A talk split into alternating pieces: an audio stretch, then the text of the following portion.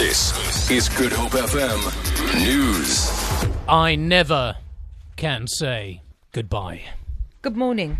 Reporters Without Borders says 110 journalists were killed around the world in 2015. It warns that more are being deliberately targeted for their work in supposedly peaceful countries. The watch group has called for the United Nations to take action. Marisa Simus reports. Police in the province are gearing up for the upcoming New Year's Day festivities. Acting Provincial Police Commissioner, Lieutenant General We apologize for the incorrect audio. South Africa was the most popular African destination for the super rich during the 12 month period to September 2015. About 11,000 multimillionaires visited the country. The term multimillionaires refers to individuals with net assets of about 150 million rand or more. This despite new visa rules that made it more difficult for visitors to go to South Africa.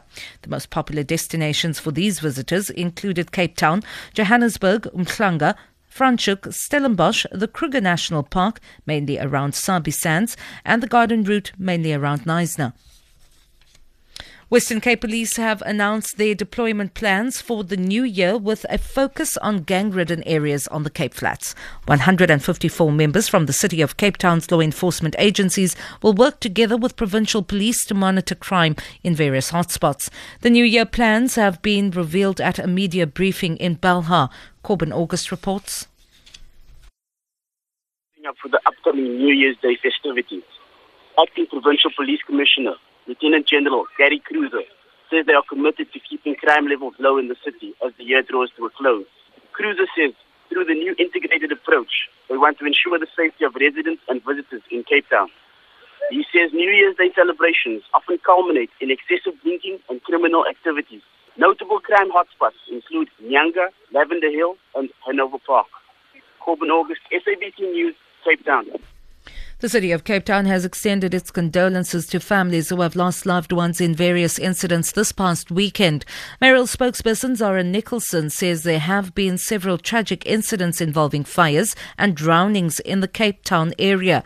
Nine lives have been lost in various shack fires since the beginning of the holidays.